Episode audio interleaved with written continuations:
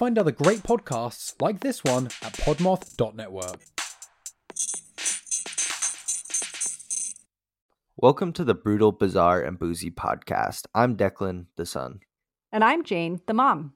This is the podcast where we talk about brutal crimes, bizarre occurrences, and get you drunk with cocktails themed around one of our stories. To lighten things up, we'd like to end our time with a chaser. Please keep in mind some of our stories might be upsetting to young or sensitive ears. We love hearing from our listeners, so feel free to contact us by email or social media. You can find our contact info in the show notes for this episode. If you'd like to support us through Patreon, you can find us there at Brutal, Bizarre, and Boozy Podcast, or use the link in our show notes. Hey there, fellow true crime aficionados. We're the host of Bad Axe, a true crime podcast. I'm Danielle. And I'm Aaron.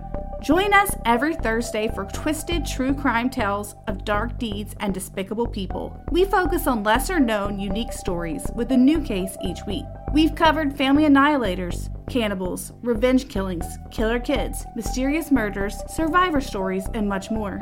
We've even tackled stories of people who blamed zombies, vampires, ghosts, and voodoo for their bad acts. Of course, we know they're the only ones to blame. You can find us everywhere you get your podcast, or you can visit our website at bad axe pod dot com. If you like fresh stories and new perspectives on crime, Bad Axe will be your new jam. Join Bad Axe every Thursday. Stay safe, y'all. See you soon.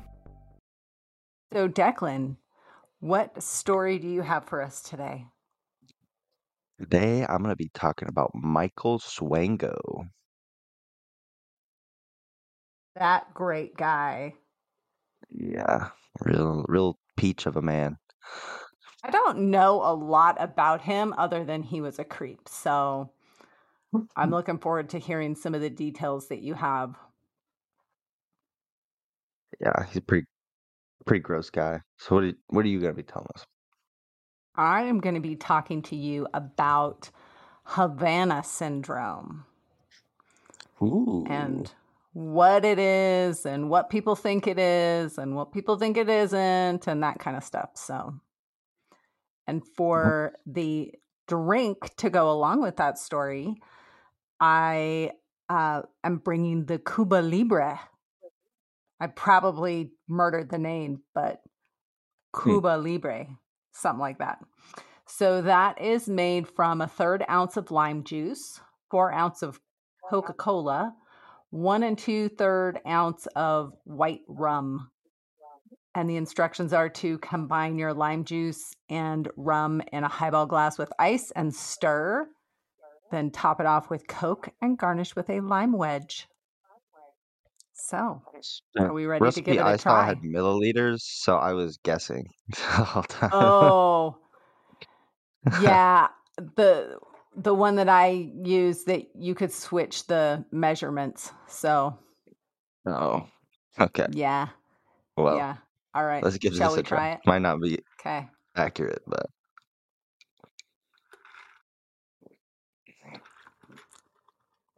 it's okay. That's that's. That's not too bad, actually. I don't Even like rum, though it's rum. But... I think um, the lime, you really taste, I taste more of the lime than anything else. Yeah. And I, I think when I was a kid. Rum, I can't taste oh, it. Oh, did you? Oh. I used the white rum.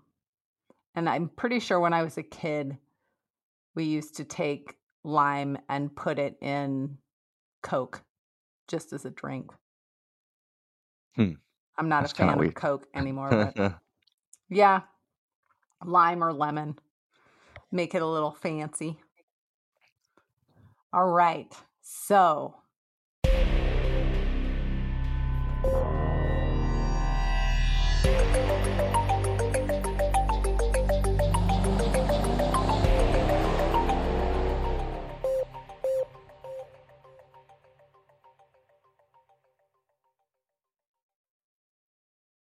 Havana Syndrome, let me tell you about it.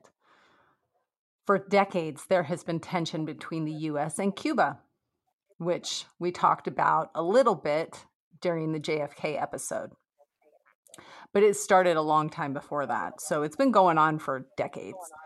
from covert operations in both countries to blatant attempts at government overthrow, there has been a two-way distaste for the other's actions and or policies. But did this tension lead to targeting of hundreds of government-employed Americans and Canadians by an unknown source, or was it all in their heads? In late two thousand sixteen, a few diplomatic employees at the U S and Canadian embassies located in Havana, Cuba, began reporting strange health symptoms. The symptoms included ringing in the ears, vertigo, headaches, balance problems, hearing loss, nausea, and memory loss. For many accounts, it began as a grating sound that seemed to come from a specific direction.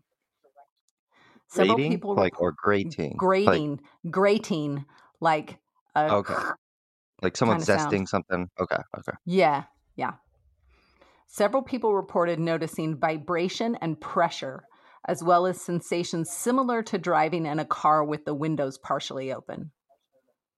So, where it goes like, you, boop, boop, boop, boop. yeah, I I freaking hate that. Okay. I hate that sound. I hate the pressure. I ugh drives me crazy. And when I'm in a car with somebody that has their windows open and it's doing that, I'm like, how can you stand that?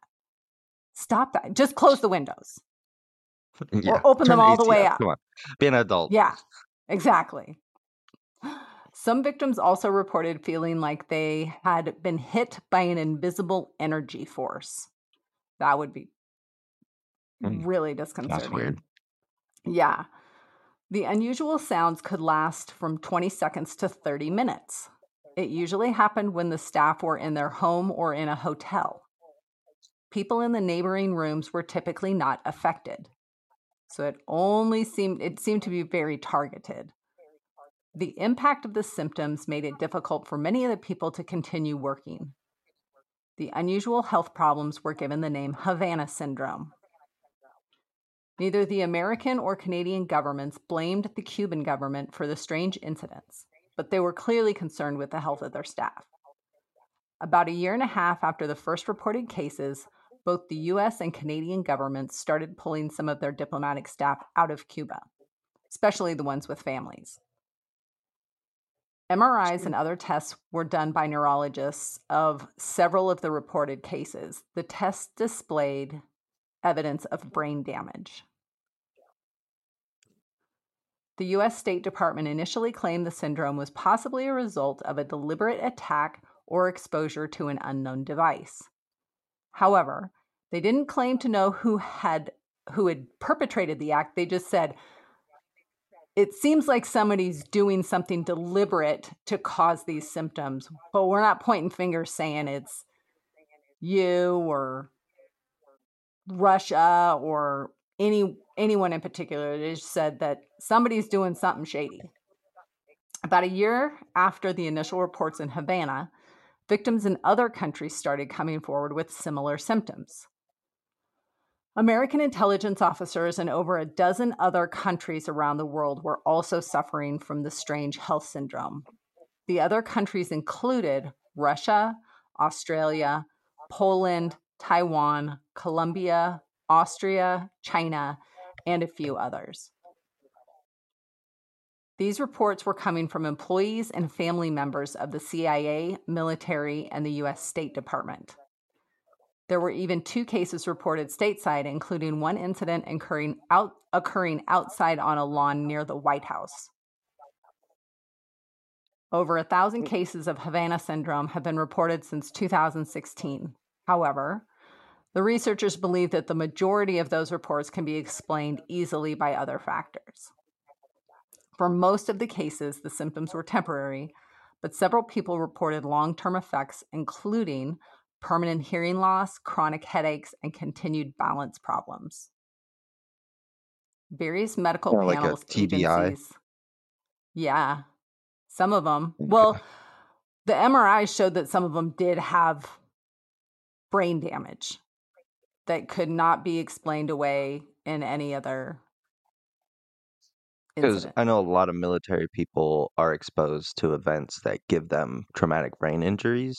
Mm-hmm. So maybe that was part of it. Like they had already had previous brain injuries, and this kind of added on to it. I don't know. It's possible. It's possible. Various medical panels, agencies, and groups have attempted to investigate and identify the cause of the symptoms. The medical reports and statements from victims have been evaluated and reviewed. There have been medical studies and articles published seeking to explain Havana Syndrome. But of course, there's different opinions and they contradict each other and they go, oh, it could be this, but I don't think it's that. And I think it's this. So some scientists believe the strange sounds are originating from insects. Several of the patients made audio and video recordings of the sound they claim correlated with their symptoms. One team of investigators identified a specific cricket that makes a sound similar to what they heard on the recordings. However, a different group of investigators claim it was a different type of cricket making the sounds. So they both said it was crickets, but they were like, no, it's this kind of cricket. No, it's this kind of cricket. But regardless of that, how do you explain that's that explains the sounds, but it doesn't explain the physical symptoms like hearing or memory loss? Well, we did learn in a couple episodes ago that the government the government can control bugs. They turn into little robots. Maybe they can figure out how to do it with the cricket, and they just make the cricket follow them around the rest of their life. Right? Oh, geez. Like Jiminy Cricket is just hanging out on their shoulder. Yeah. He just follows yeah. him into every room he's at, hopes that he doesn't step on him and destroy the little computer attached to the cricket. No kidding, right? Uh, some researchers believe the symptoms were caused by radio frequencies or microwave radiation. Considering the fact that microwave radiation uh, had been used in, pa- in the past as a suspected intelligence gathering tactic, this explanation was not completely unheard of. In fact, it had occurred in Russia for over two decades, and that incident was called the Moscow Signal. So a little side note about that, because I thought it was really interesting and I'd never heard of it before. In nineteen fifty-three, officials in the American embassy in Moscow noticed microwave transmissions in part of the building. The source of the microwaves was an apartment building one hundred meters away. It took eleven years before they did any shielding of the embassy, and not all of the employees were notified of the microwaves and the circumstances and that there was stuff going on. They just didn't tell everybody. Everybody's getting hit over there? Yeah. Okay. In nineteen seventy-five, over twenty years after the abnormal radiation was detected and about ten years after the shielding of the building took place, it was determined that the microwave intensity had increased. So they were regularly monitoring the microwaves, and then they noticed, oh gosh, there's it's even bigger than it was before. But the reason for the microwaves not fully known. There's been speculation that it was a method of spying on the U S embassy. Some people believe the microwaves were used to disrupt technology used in the building, or possibly even to trigger Russian spy equipment within the building, either basically either activating something to work or causing something to stop functioning properly. A less popular theory is that the microwaves were used to affect the minds and bodies of the staff inside the building. So the theory about the use of microwaves being used against the U S in a diplomatic setting was not a new one. There are a few skeptics to this theory, though, as they believe the researchers who suggested it didn't follow proper methods in conducting the study, thus making their conclusions questionable. That research study aside, though, critics of the technology theory, or basically the microwave radiation theory, claim that there is no known, no known, wow, that's really hard to say, no known energy source that can target victims that specifically, um, that could target someone specifically and could also cause brain damage. Does that make sense? That was yeah. a mouthful of words that didn't seem like they came out right. And yet another medical review panel did suggest that pulsed energy or microwaves was a plausible explanation. So again, Some people said that it, it was microwaves, and other people said, no, it couldn't be. And then other people said, yes, it could be. So nobody knows. Uh, this review group did not suggest a specific device to cause the symptoms. And this review panel disputed the next theory, a psychological illness. So that was what some people believe. Another theory to explain Havana syndrome was that it was just mass hysteria. Essentially, this theory claims that a few reports of an unknown health concern scared others into believing they had similar symptoms. However, that wouldn't explain... I hate mass hysteria. I know. It's so annoying. Yep. So even if it was mass hysteria, it wouldn't explain the brain defects notified, you know, that were identified in the neurologic imaging. The medical review group in favor of microwaves specifically stated that there were known psych- there were no psychological disorders that also included the core physical symptoms associated with Havana syndrome. The C I A was one of the groups investigating the circumstances. Their official statement is that they do not believe it was a targeted campaign by a foreign entity. But we've talked a few times about the C I A and that they don't always tell us the truth. So, although there have not been any official conclusions leading researchers in a specific direction, there are still animal studies being funded by the government looking at long-term radio frequency exposure. So the C I A is saying, no, nobody did it. It was fine. It's not a deal. But we're going to fund you researching it just in case. Yeah. So I was actually listening to a podcast, the Sean Ryan Show. I believe I mentioned it as a chaser before, but mm-hmm. he had this guy on. Um, let me figure out what episode it is. I believe it no, episode number sixty-six with Aaron Hecker. But anyways, uh, Aaron was a contractor on the military base in the South Pole, and mm. he was a firefighter and a plumber. So he had like a master key for everything because he needed to be able to get into a room if there was a fire. So right. he explained that they have technology there that's, it's, I think he called it a direct energy weapon or something like that, a directional oh. energy weapon. And he explained that it can do anything from the Havana syndrome, like that. He mentioned that specifically. He's like, this is caused by directed energy waves or whatever, like you said, microwaves. Ah. And he said they can also cause earthquakes and uh, tsunamis with that. What? Yeah. Oh, shit. It, it's a pretty interesting uh, podcast. I, he mentioned some gonna... other really crazy stuff there, but yeah, that's part of the thing that he mentioned is that Havana syndrome. Oh my gosh. I'm going to have to go listen to that episode. Holy cow. Yeah. It's pretty That's crazy. He, it was part three of a, uh, it was the final part of a three-part uh, U F O whistleblower thing. So there's oh. a couple more episodes before that of people who had come out after the whole whistleblower mm. act thing came out. So mm-hmm. it's worth a listen. There's some interesting stuff. And they're all like, yeah. most of them are military people too. So it's like, it's pretty crazy. They have access to stuff that other people don't. Yeah. So I feel like their sightings are more credible because they're working for the government and they're official people and stuff like that. Yeah.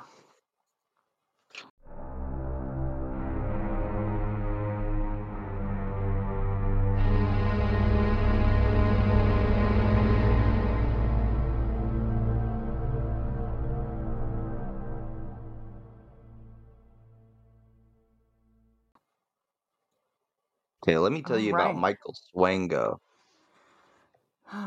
That peach of a guy. Yep. Michael Swango was born on October twenty-first, nineteen fifty-four, to parents Muriel and John Swango. He was the middle of three children. His father was an army vet, and shortly after returning home from war, he and Muriel divorced. Michael did well in school and even made valedictorian. After graduating, he joined the Marines, where he spent several years. He was honorably discharged in nineteen eighty, yeah, nineteen eighty, and this is when he became... He was honorably discharged in nineteen eighty, and this is when he began his life in the medical field. While he was attending Southern Illinois University School of Medicine, he was also working as an E M T.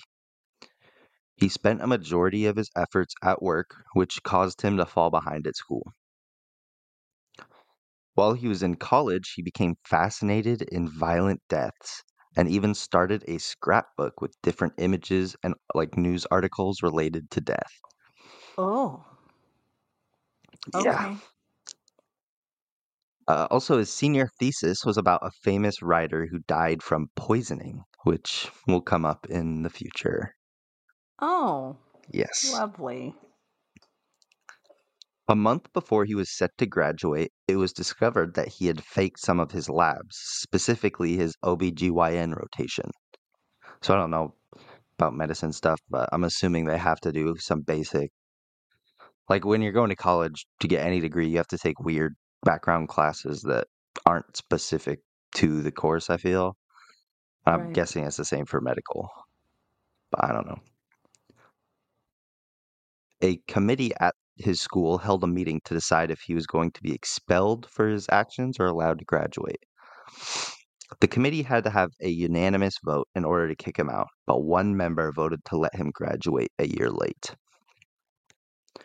While he was finishing his school, a majority of Swango's E M T patients ended up developing severe symptoms, and five of them died from their newly acquired illnesses. So they come in for like a car accident, and then boom, they have like lung issues or something. And it's like, that's kind of weird. Yeah. Uh, a few months after graduating, he ex- is accepted as an intern at Ohio State University Medical Center. On January thirty-first, nineteen eighty-four, Ruth Barrick was re- recovering from a surgery at the O S U Medical Center. A nurse was talking with Ruth when Swango entered the room and told the nurse to leave while he checked on her I V. Swango left the room shortly after, and when the nurse returned, Ruth was suffering from respiratory failure. She was completely fine right before, and then after right. Swango left, she started seizing up. Wow. Hospital staff were able to save her. However, a week later, Swango entered her room again. When a nurse went to check on her, she was once again turning blue. However, staff were not able to save her this time. Oh.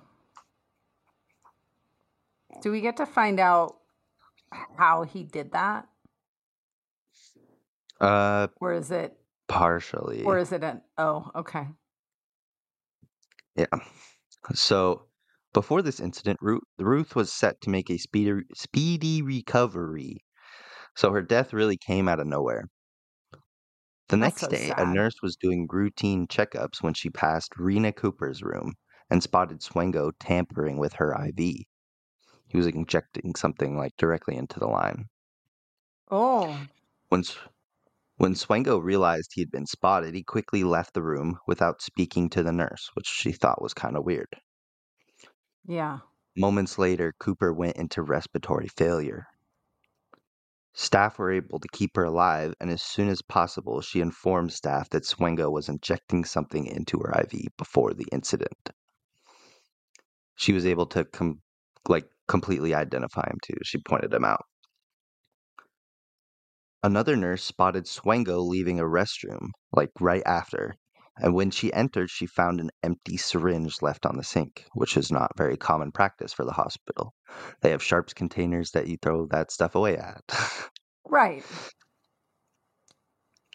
Uh, this was a big enough red flag to start an investigation into Swango, and they discovered that nine of his patients who had great chances of recovery died due to mysterious circumstances. Yeah. Instead of alerting the authorities, the hospital decided to deny Swango's internship. The only reason that they didn't alert authorities is because they didn't want to deal with lawsuits and potential bad press at the hospital. Right. Which, as you'll see, is a recurring theme. Oh, gosh. So shitty. Yeah. Gotta love hospitals, right? Yeah. Yeah. That's my favorite place. This caused, this caused Swango to skip town and move back to Illinois. While in Illinois, Swango went back to his roots and became an E M T again. Hang on. A few months after starting his new job, Swango brought donuts for his coworkers. What a nice guy. Hey, that's nice. In the hours after eating them, his coworkers became violently ill. So that donut place. They immediately suspect. Yeah, they, they have really gross donuts, I guess. They immediately suspected Swango and decided to check his locker, where they found a half-empty bottle of ant poison, oh. which the main ingredient was arsenic. Wow. So that's kind of, that's the first clue at how he's doing that, is he's just giving him ant poison. So I know that arsenic's been used for a long time for poisonings. Um, and it seems like it's over periods of time. So it makes me wonder, like, what do you mean by that? Like, people have arsenic poisoning over like weeks and months before they get sick and well, wasn't... die, maybe, but so I wonder if it was like a super high dose that he like, instead of powdered sugar, these are powdered arsenic donuts. You know what I mean? Like a lot. Well, wasn't there like a period of time where some guy was sending arsenic in the mail and it was killing people? Like when they opened oh, it? Oh, I don't know. I don't know. Maybe. Well, I'm going to have to look that up. That might be a new yeah. uh, podcast Yeah, idea. There you go. Yeah. So this discovery of the ant poison prompted them into setting a trap for Swango. These E M Ts oh. were smart. Nice. His coworkers set out a bottle of tea in the break room. Uh, so they just left it out during the day. And later that day, they brought the bottle to a lab to have it analyzed, which showed it contained arsenic. Oh, nice. So... And yeah, the police were called. Yeah, there's there's not uh, security cameras in these places like you'd be able to do a nanny cam kind of thing today. No, this is also like the fifties, so those those aren't eighties. As prominent. I thought you said it was the eighties. Oh yeah, you're right. My bad. I, he was born in the fifties. Right. Oh, I got scared there for a second. Timelines all mixed up. The police were called and a search warrant was issued for Swango's resident, res, Swango's residency. Res, a search house? warrant was issued for Swango's house. There you go. Where authorities found copious amounts of toxic chemicals and recipes to make them more toxic. Oh my yeah. God. So he's in his bathroom mixing bleach and ammonia, wearing a gas mask and shit. Jeez. Swango was sentenced to five years in prison for aggravated battery, but w- was released after two and a half for an, uh, good being a good prisoner, I guess. Good behavior. He moved to, yeah, he moved to Virginia after prison to uh, look for work. He was rather unsuccessful, but he did meet his fiancée while living there. The two moved to, The two moved to South Dakota because Swango was offered a job at the University of South Dakota in their uh, V A clinic. Uh, the two moved to South Dakota because Swango was offered a job at the University of South Dakota. During this time, his fiancée developed a constant headache day in, day out, which really affected her. While working at the university, it was unveiled that Swango had gone to prison for poisoning people. The university told reporters, and pretty soon after, Swango's fiance found out because there was a huge news flash about this guy. Because uh-huh. when he got the job, they saw that he had a battery charge, but he lied and said that it was a drunken bar fight. So oh. Yeah. After they found out that it wasn't a bar fight and that he was poisoning his coworkers, they fired him and told the like the news and stuff. Oh, good job. Good on them. Yeah. So she felt betrayed, and so she left Swango and moved back home uh, to her parents' house in Virginia. And surprisingly, or not so surprisingly, as soon as she left Swango, her headache stopped. Shocker. Yeah. Oh, however, geez. The breakup like was really messing with her, and she ended up uh, committing suicide. Oh. And they did an autopsy on her, and they found that her hair had contained arsenic in it. So, jeez. Yeah, it was pretty clear that he had been poisoning her the whole time. Ugh, what a dick. Yeah. Swango once again moved, this time taking a residency in a V A hospital in New York. Uh, on Swango's starting day at his new job, a patient died from mysterious circumstances. The very first day, he couldn't even wait. Jeez. Yeah. Several other patients at the hospital died before the staff at South Dakota University discovered that Swango had a new job. So South Dakota University was the one who uh, told everybody that Swango had gone to jail for poisoning. Okay. His last job. So, the previous job. Yeah. And as soon as they found out said, he was working, go. yeah. As soon as they found out he was working at another hospital, they called the place that he was working, and they alerted him. They alerted the ho- like the staff at the hospital to what Swango mm-hmm. was doing. He was immediately fired, and an internal investigation was launched into the mysterious deaths of his patients. But once again, they didn't alert authorities to his behavior. But they did something that none of the other places had done, and the dean of the college where the V A hospital was sent a letter to every university with a medical department detailing his crimes and what he was doing. So that meant he was never able to get another job at a university hospital, which is where he was primarily working. But it doesn't prevent Swango, him from doing anything to anyone else. I mean, he yeah, poisoned the whole E M T, E M T crew. Yeah. While Swango wasn't aware of this letter, he felt his time was soon coming to an end, so he decided to leave the country.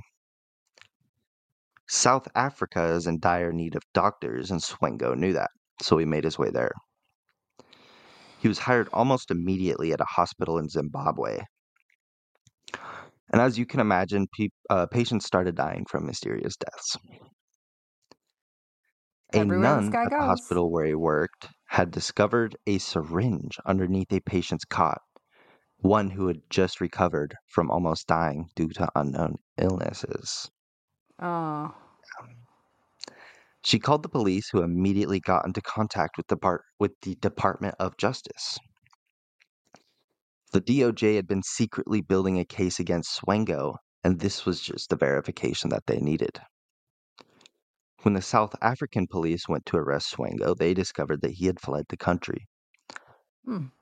He was detected flying to the U S to obtain a visa to the Middle East. He was planning on going down and poisoning more people at a hospital in the Middle East. So they realized that he was coming into town, or into the country, and the D O J met him at the boarding gate and arrested him. Yay! Yeah. So while Swango was being questioned, authorities told him that they were charging him with the murders, which uh, that could result in the death penalty. Swango took a plea deal and admitted to three separate murder charges and was sentenced to life in prison.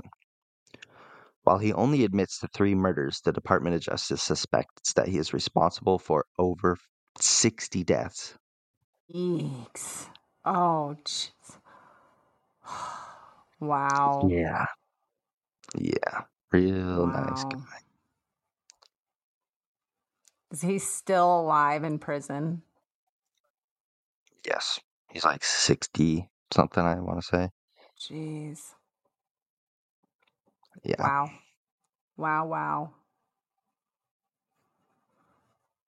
Not a nice guy. Yeah, not a cool guy. I don't like doctors to begin with, and he's Not making right? it any better. Right?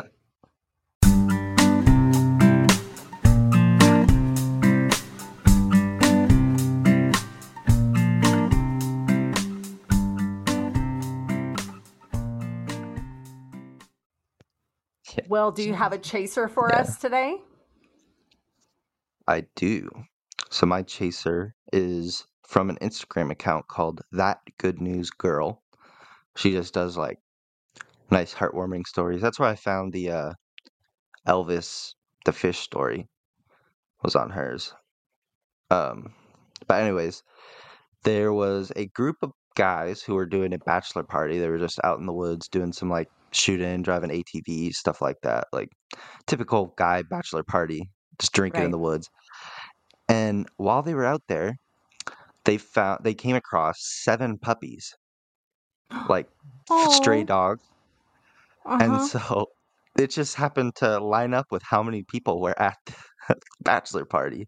And Wait. they just like they started uh, instead of like spending their time shooting and all that, they just started playing with the puppies and taking care of them. And then all every single person there adopted one of the dogs. So, oh, that's so sweet. So there's just seven puppies and seven dudes, and they all took them, and they still get to see their siblings because they're all friends. Right. And oh, that's cool. It's pretty cool. That's cool. Yeah. Were there pictures of the puppies? Yes. There is. Oh. So if you want to see, go look at Good News. Wait, let me make sure I got her name right. That Good News Girl on Instagram, all one word. And then you can okay. see those. I'm going to have to go check that What's out. What's your you know chaser? I love puppies. My chaser is also an Instagram account specifically about dogs.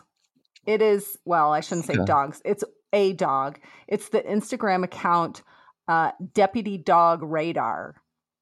And mm. it's it's a, a sheriff's officer who has a Belgian Malinois dog as his partner, and he films himself eating snacks and giving the dog snacks through the gate oh, great. in his in his vehicle. And um, if I remember right, they are in Oregon. I believe they're in oh. the Portland area somewhere. I want to say it might have been Beaverton, but now I'm not so sure about that. But yeah, he's a really cute dog. And that's deputy underscore dog underscore radar. But I'm sure if you just type in Deputy Dog Radar, you'll find him because there's got to be only one. And so they share snacks all the time, like melon and apples and cookies, and that dog is so excited to come through that little gate to get his snackies. It's so awesome. They're really fascinating. Like I mm-hmm. another podcast recommendation is the Mike Drop podcast. He's a retired Navy SEAL. I think I mentioned it a little bit before, but you, he trains yeah, working you, dogs. Yeah. He's got a really cool foundation. I believe it's called the Warrior Dog Foundation. And like, oh. so obviously when these, some of these dogs, they get like P T S D and they, they're not really dogs anymore. Like as we think of them, they're, they're like really scary and jumpy, and they, a lot of people wouldn't be able to handle them. So this guy adopts right. the dogs that, uh, that were previously in combat in Iraq or police dogs, or he adopts them and takes care of them when no one else will, and like helps them find a new home, and like kind of oh. like he's like a therapy human for the, that's the dogs. So cool. I didn't realize yeah. that's what he did. Really I knew cool that guy. He dealt with dogs, but I didn't know that like he was retraining them and yeah, because he dogs. he trains dogs for like police departments and stuff. He purpose trains them for whatever they need, and then he ships them out. But he also does that where he adopts like the the P T S D dogs, I want to say. Yeah. I, I don't know how else yeah. to call them that. No, I get it. That makes sense. Yeah. Very cool. Yeah. Well, Did you have anything else that you wanted to discuss? Or are we done? I do not. Okay. I think we're done. All right. Well, it's nice chatting with you.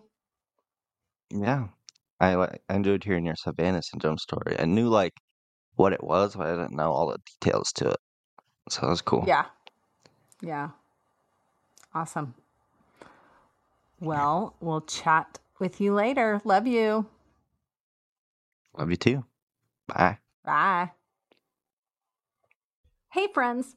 Thank you for supporting our podcast. Please share our show with your brutal and bizarre friends. Give us a boozy follow on your favorite podcast platform. If you're feeling extra generous, we'd appreciate a five-star rating or review as well. But maybe do that sober so all the letters are in the right place. You can find all our contact information in the show notes. We love hearing from you, and if you're interested in helping us stock the bar for our future boozy episodes, you can find our Patreon link in the show notes as well.